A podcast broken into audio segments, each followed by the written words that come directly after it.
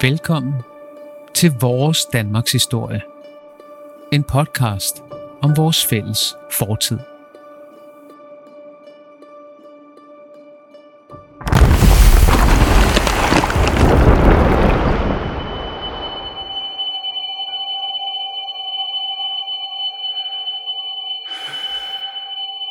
Det hele kan nok bedst beskrives som et inferno.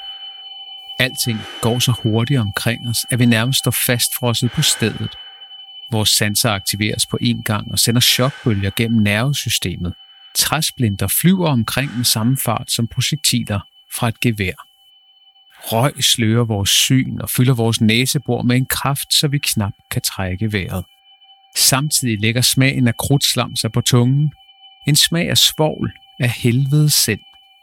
Og trykbølgen Trykbølgen hamrer mod alle kvadratcentimeter af vores krop med en kraft, som var det en almægtig hånd, der med lethed ophæver tyngdekraften og flytter os, som vinden flytter en fjer.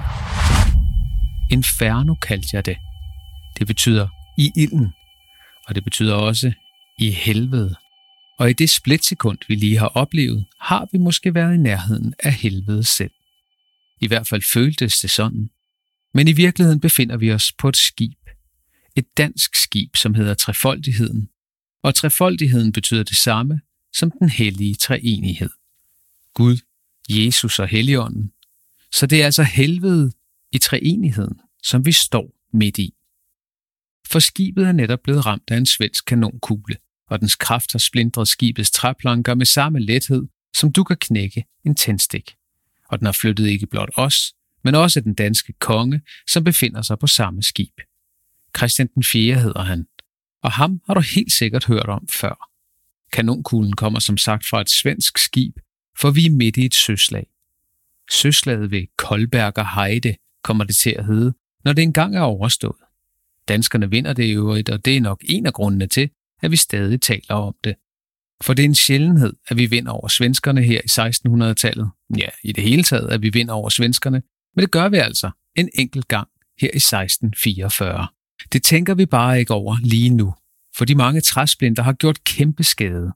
For eksempel har en af dem ramt kongen, Christian den 4. lige i øjet, og blodet løber friskt og mørkerødt fra hans ansigt. De fleste omkring os tror, at kongen er død, men det er han ikke. Efter lidt tid rejser han sig, og præcis hvad der sker bagefter fortaber sig i krudtogerne, men man tror, at han kæmper videre at han opildner de danske søfolk til at slå igen, til at give svenskerne en omgang tæsk. Det er i hvert fald sådan, du måske har set ham på et kendt maleri af maleren Wilhelm Marstrand. Her står Christian den 4. midt i menneskemængden på skibet med en forbinding for øjet, mens alle omkring ham ser beundrende på den genopstandende konge. Han støtter sig til sit svær i højre hånd og løfter den venstre i vejret. Gud taler nærmest gennem ham på maleriet, og vi kan nok være helt sikre på, at det i hvert fald ikke i virkeligheden, har set så velordnet og guddommeligt ud. Maleriet er malet mere end 200 år efter begivenheden, og formålet er der heller ikke at fortælle den ufiltrerede sandhed om slaget, om krig og blod og død og Christian den 4. Formålet med maleriet, som du kan se på din telefon lige nu, er at vise Christian den 4. som en stor skikkelse i Danmarks historien. Kilden, som maleriet jo er, siger altså mest om sin samtid og noget mindre om den begivenhed, det fortæller om. Det er et godt levn og en mindre interessant beretning. Men det er da også sådan, de fleste af os kender ham i dag. Altså sådan som billedet vil fortælle om ham. Danmarks mest kendte konge. Den store bygmester, der stod bag nogle af Københavns mest ikoniske byggerier. Rundetårn, børsen med de fire snoede dragehaler, Rosenborg Slot og hele bydelen Christianshavn. Det er københavnske varetegn, som nærmest alle danske børn kender. De er en del af historien om Christian den 4., og en del af den historie, som optræder i vores kollektive bevidsthed. Men lad os lige forlade den sårede konge for lidt tid, så kan vi vende tilbage til ham senere. Hvis du er interesseret, kan du tage ind på Rosenborg Slot, hvor man kan se kongens blodensmorte tøj fra den dag. Det er altså en spændende måde at komme tæt på historien. Men jeg skal lige byde dig velkommen til podcasten først. Den hedder Vores Danmarks Historie, og det er lige netop, hvad den handler om. Din og min Danmarks Historie. Mit navn er Asger Ville, og jeg er gymnasielærer i historie og vært på denne podcast, som præsenteres i samarbejde med Columbusfonden og forfatter Peter Frederiksen, som har skrevet lærebogen Vores Danmarks Historie til gymnasiet. Som sagt forlader vi Christian den 4. lidt. For selvom det fungerer godt med en dramatisk åbning der på skibet, omringet af kanonkugler, træsplinter og helvede selv, så er målet med dette afsnit ikke at fortælle endnu et kapitel i historien om Christian den 4. som en stor konge. Den historie er skrevet mange gange, og bedre end jeg vil kunne gøre det. Og som du ved fra tidligere afsnit, er historie jo ikke nogen eksakt videnskab. Man kan aldrig fjerne historikeren fra historien, så den vil altid være præget af den historiker, som formidler den. Det er ikke som en matematisk formel, som gerne skulle give samme resultat uafhængig af matematikeren. Derfor kan man også fortælle mere end en historie om en person, om en begivenhed eller om en periode, også uden at den dermed bliver forkert eller løgnagtig. Det gør du sikkert også selv, når du fortæller om din fortid, og hvis du fortæller om nogen, du kender. Du vælger noget ud, for du kan jo ikke fortælle alt. Du kan ikke fortælle hvert eneste åndedrag og hver eneste ord, du har sagt, eller hver eneste lille stykke kropssprog, du har vist andre. Så du fortæller din udgave. Og hvis du er uvenner med nogen, kommer du måske til at udlade noget, som stiller dig i et dårligt lys, når du fortæller andre om konflikten. Og din uven fortæller det modsatte.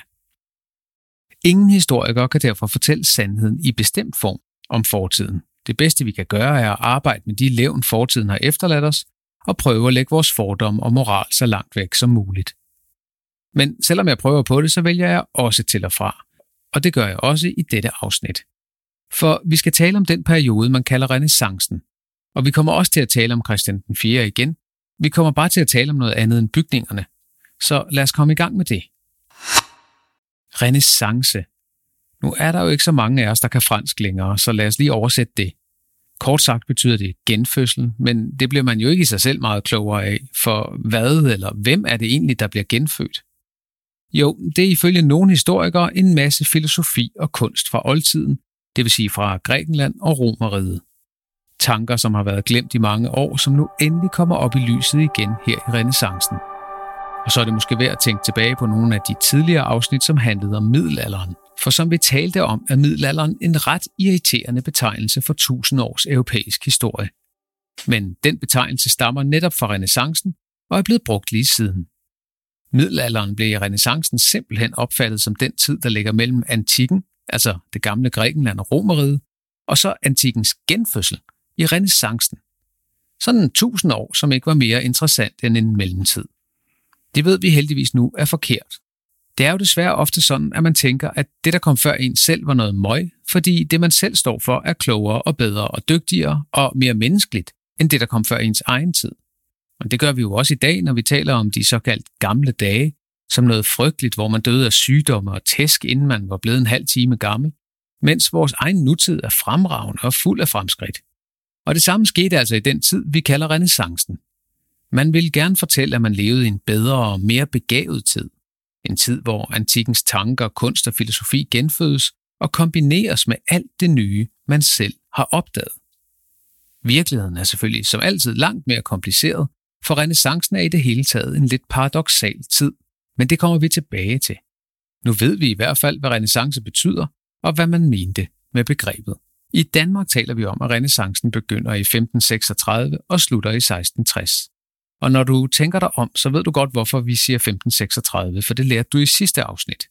Det var nemlig det år, hvor reformationen blev gennemført i Danmark. Og at vi sætter slutningen på renaissancen i 1660, hænger sammen med, at enevælden bliver indført, men så langt er vi altså ikke kommet endnu. Vi har jo tidligere talt om periodisering, og her vælger man altså traditionelt at lægge renaissancens begyndelse sammen med reformationen. Det er der mange gode grunde til, men det er også lidt bemærkelsesværdigt, for i Italien begynder den omkring midten af 1300-tallet, altså 200 år tidligere. Det tog simpelthen noget tid for den at sprede sig helt til Danmark. Og hvad er den så egentlig, renaissancen? Jeg bliver jo ved med at omtale den i ental, renaissancen. Men i virkeligheden er den en masse forskellige udviklinger, som ikke alle er genfødsler af noget. Så lad os prøve at se lidt på, hvad der egentlig sker i perioden.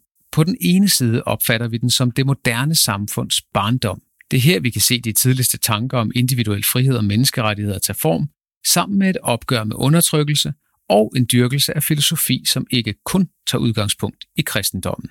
Vores moderne idé om, at det enkelte menneske er afgørende vigtigt og har nogle rettigheder, man ikke må krænke, stammer egentlig fra oplysningstiden i 1700-tallet, men man kan allerede se dens begyndelse i renaissancen. Så er det renaissancen? Altså en periode, hvor man begynder at dyrke livet på jorden frem for efterlivet i himlen, hvor man dyrker mennesket og de græske filosofer, i stedet for at koncentrere sig om Bibelen og mennesket som en sønder? Ja, det er det sådan set, hvis man ser meget overordnet på perioden.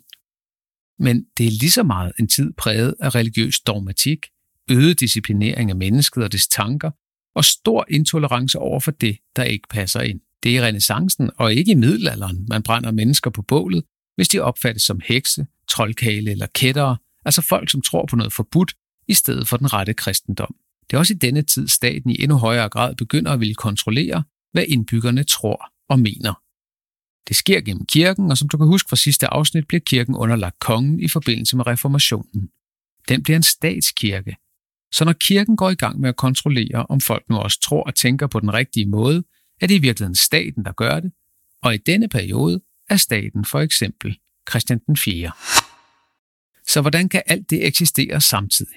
Hvordan kan det både være en tid, hvor individuelle rettigheder og tankefrihed begynder at få fodfæste, og samtidig en tid, hvor staten dræber folk, som tænker noget forbudt? Men det kan det, fordi historien desværre aldrig er så lige til, som man kunne håbe. Når man ser overordnet på renaissancen på lang afstand fra vores tid, kan man tydeligt se, at nogle af de ting, vi sætter højt, begynder at tage form i renaissancen. Derfor kan man meget let komme til at lave det, man kalder teleologisk historieskrivning. Det ord må vi hellere tage en gang mere. Teleologi. Teleologisk historieskrivning betyder, at man kommer til at skrive historie på en måde, så det virker som om en bestemt udvikling hele tiden var målet. Som om vores nutid hele tiden har været planen, og som om fortiden kun fulgte et spor frem mod nutidens samfund. Det kan man især let komme til at gøre, når man fortæller om renaissancen. For i renaissancen begynder det moderne samfund. Staten vokser, kirkens selvstændige magt bliver mindre, og vi begynder at tale om mennesket som en kreativ og vidunderlig skabning, frem for en kødsæk, der venter på at dø, så sjælen kan komme i paradis. Vi begynder at dyrke filosofi, som ikke er funderet i Bibelen, og den moderne kapitalisme begynder langsomt at opstå med baggrund i bankvæsenet, som opfindes i Italien. Og derfor bliver det let fortællingen om renaissancen. For i dag kan vi jo se, at det var strømninger, som fik betydning, og som præger vores samfund. Men det kunne også være gået i en anden retning.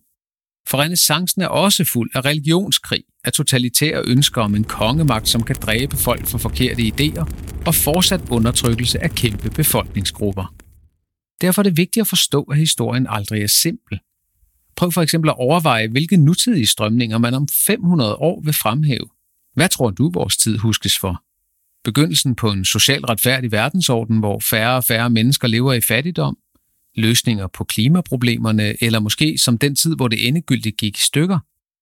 Teknologiske landvindinger, som giver alle et bedre liv og plads til frie tanker, eller bliver vores periode i stedet for opfattet som begyndelsen på et overvågningssamfund, hvor teknologi er så integreret en del af alles liv, at intet er privat længere? Eller perioden, hvor Kinas bevægelse mod verdensherredømmet begyndte? Eller måske ligefrem der, hvor vi var så naivt begejstrede for den AI, som kunne skrive en masse tekster, vi ikke gad skrive selv, og som så senere tog magten over os. Eller måske noget helt andet, som ingen af os kan forestille os endnu. Det er fuldstændig umuligt at sige, og det skal man huske, når man skriver historie. Det var ikke så tydeligt for fortidens mennesker, som det er for os, når vi kigger tilbage. Derfor er renaissancen også en paradoxal tid, hvor flere strømninger eksisterede side om side, og dengang kunne ingen vide, hvad der skulle vise sig at være afgørende for fremtiden. Nu begyndte vi som bekendt hos Christian den 4., som han lå der og blødte på skibet Trefoldigheden. Og hvorfor gjorde vi egentlig det? Jo, det gjorde vi, fordi han på mange måder kan være vores ledemotiv, når vi skal forstå den danske renaissance. Han var konge i 60 år, og dermed længere end nogen anden konge i Danmarks historie. Da han overtog landet, var Danmark i økonomisk fremgang, og da han døde, var Danmark fattigt og havde tabt landområder i både Norge og Sverige. Alligevel er han kendt som en stor konge. Slaget ved Koldberg og Heide var en af de få egentlige triumfer, altså det slag, vi var vidne til i begyndelsen af podcasten. Men det er til gengæld den slags, der skaber store fortællinger. For slaget blev vundet, selvom kongen blev såret og mistede et øje. Han kæmpede videre trods sin sorg. Spørgsmålet er så, hvorfor Christian den 4. stod der midt i slaget. Jo, det gjorde han, fordi han ville gøre Danmark til Nordens magtcentrum, og så ser det godt ud når man står forrest i frontlinjen med sine matroser. Men han endte i virkeligheden med at få enten en slags uafgjort eller at tabe alle krige, han førte. På den måde er Christian den 4. altså et godt billede på det paradoks, som kendetegner den danske renaissance. Han er den konge, alle danskere kender. Han havde store planer, og hans smukke bygninger står overalt i København. Og samtidig havde Danmark det markant værre, da han døde, end da han overtog tronen. Og intet sted står det paradoks måske tydeligere frem, end i hans tilgang til trolddomskunst. For hvis vi opfatter renaissancen som den tid, hvor fundamentet lægges for åndsfrihed, rationalisme og individuelle rettigheder, så er Christian den 4's forhold til trolddomskunst en klar modvægt til vores opfattelse. Som sagt brød Danmark med den katolske kirke i 1536 med reformationen, og den danske kirke blev underlagt kongen. Nu handlede det så om at få udryddet den tidligere katolske verdensopfattelse. Befolkningen skulle disciplineres, og den slags kan man jo gøre på mange måder. I dag taler psykologer vist mest om, at belønning virker bedre end straf, men når du skal disciplineres til at lade være med at parkere bestemte steder, så får du alligevel en bøde. Du får ikke sådan en lille pengegave, når du parkerer de rigtige steder. Og hvis du kommer til at sige noget forkert på et socialt medie, så kan du også godt forvente en god portion disciplinering af dine grimme tanker i kommentarfeltet fra folk, som i stedet for tænker det rigtige og det ordentlige. Nu var der jo ingen sociale medier, man kunne skamme folk ud på i renaissancen, så man måtte bruge andre grimme metoder. Og det gjorde staten, altså kongemagten og hans statskirke, så. Man regner med, at omkring 1000 mennesker blev brændt på bålet. Der boede 500.000 mennesker i Danmark dengang. Det er sammenlignet med de omfattende civile tab, som svenskerne forårsagede i flere omgange i samme periode, ikke mange, men den grusomme måde, man myrdede de dømte på, griber os ganske selvfølgeligt selv her knap 400 år senere. Langt størstedelen af de dræbte var kvinder, cirka 90 procent. 10 procent var mænd, de såkaldte troldkale. Det er til gengæld bemærkelsesværdigt, at ca. 60 procent af alle hekseprocesser blev gennemført mellem 1617 og 1622. Altså på fem år. En sand, morderisk epidemi, og sådan er det jo desværre ofte, når en befolkning bliver grebet af en stemning og er overbevist om, at de har ret. En af de vigtige anledninger til, at det pludselig gik så stærkt, var Christian den 4. selv. Han var overbevist om, at hekse og troldkale var virkelige, og at de var farlige. Og han så det blandt andet som sin opgave som den protestantiske tros beskytter at fjerne trolddom fra Danmark. Og trolddom, eller i hvert fald forsøget på at bruge trolddom, havde været udbredt i mange hundrede år. Hvis hønsene holdt op med at lægge æg, kunne man jo smide nogle trolddomsord i deres retning. Måske hjalp det, og så var der jo ingen skade sket. Det kaldte man hvid magi. Men man troede også på sort magi, altså den slemme slags, og Christian den 4. mente faktisk, at han havde oplevet det selv. Da han var 12 år, forhindrede et kæmpe uvær hans søster i at komme til Skotland og blive gift, og senere tilstod en kvinde, at det var hende, der havde sat gang i uværet så nu skulle både hvid og sort magi udrenses fra befolkningen, og den rette protestantiske tro skulle disciplineres ind i danskernes sind. Derfor indførte Christian den 4. den såkaldte trolddomsforordning i 1617. Her blev det forbudt at udøve ikke blot sort magi, men også hvid magi, og det blev især også forbudt at have fået gavn af den. Og hvis vi nu skal prøve at bruge vores kildekritik en gang, så kan vi jo prøve at spørge trolddomsforordningen fra 1617 om noget. Som du kan huske, bruger vi det funktionelle kildebegreb, så kildens værdi afhænger af, hvad vi spørger den om. Og vi kunne jo prøve at spørge den, om man troede på trolddom i Danmark i 1617. I forordningen, som du i øvrigt kan finde på side 100 i vores Danmarks historie, står der blandt andet, citat, Hvad angår rette troldfolk, som med djævlen forbundet har, eller med ham omgås, med dem skal forholdes efter loven og recessen. Men de, som med sådanne folk indvikler og ved deres trolddom noget sig driste til at lade udrette, skal straffes på deres hals uden al noget.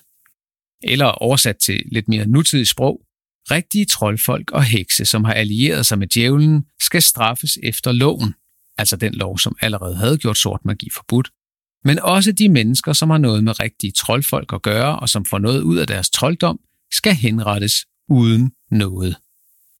Og hvis vi så spørger trolddomsforordningen, for eksempel om man troede på trolddom og hekseri og djævlen, så kan vi med det, man kalder en levnslutning konkludere, at det gjorde man åbenlyst.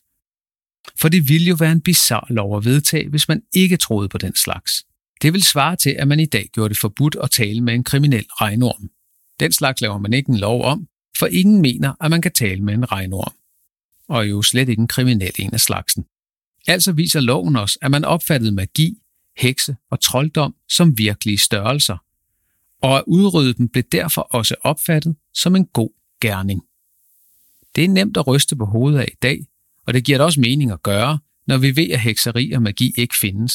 Men hvis vi vil forstå fortiden, er vi nødt til at acceptere, at det var lige så vildt at afvise, at magi fandtes, som det i dag vil være at afvise, at der findes stjerner. Det betyder ikke, at det ikke var frygteligt. Historien er desværre fuld af eksempler på menneskers idéer om, at deres frygtelige og umenneskelige handlinger var gode gerninger. Og de stakkels kvinder og mænd, som blev brændt, må have oplevet en frygt og redsel, som det er svært at forstå og rumme. Det kan vi godt tænke over at have medfølelse med, samtidig med, at vi jo som historikere skal lave en videnskabelig undersøgelse af, hvorfor den slags kunne lade sig gøre. Christian den 4., som altså huskes som vores store renaissancekonge, var samtidig manden bag den lov, som førte til fem år, hvor man brændte 600 mennesker på bålet. 600 mennesker, som skulle renses for deres syndige gerninger med ild, helt som man forestillede sig, det fandt sted i helvede. Nå, det blev så vores udgave af renaissancen. Som sagt kunne vi have talt om den på mange andre måder og i meget længere tid, og jeg vil da anbefale dig at læse en masse om det, så det ikke bare bliver dette lille vinklede udsnit, der former din opfattelse af en interessant periode. Men lidt har vi da lært. Vi har både talt om Christian den 4.s mistede øje, om subjektiv historieskrivning og om teleologisk historieskrivning. Og det var jo en af de særligt interessante begreber at hæfte sig ved. For forestil dig lige mængden af positiv opmærksomhed, du kan få fra mulige kærester, hvis du lige afbryder en samtale og anklager nogen for en teleologisk fortælling om et begivenhedsforløb, næste gang I drikker breezer inden en fest. Og så har vi også talt om renaissancens paradoks, om renaissancen som begyndelsen på den rationelle menneskeorienterede tid, og som en periode med statslig disciplinering af befolkningens tanker og forfølgelse af bestemte dele af befolkningen. Og vi har læst lidt af trolddomsforordningen og lært om hekseprocesser og massehysteri. Så må det også være nok for denne gang. Så tusind tak for nu. Vi høres ved.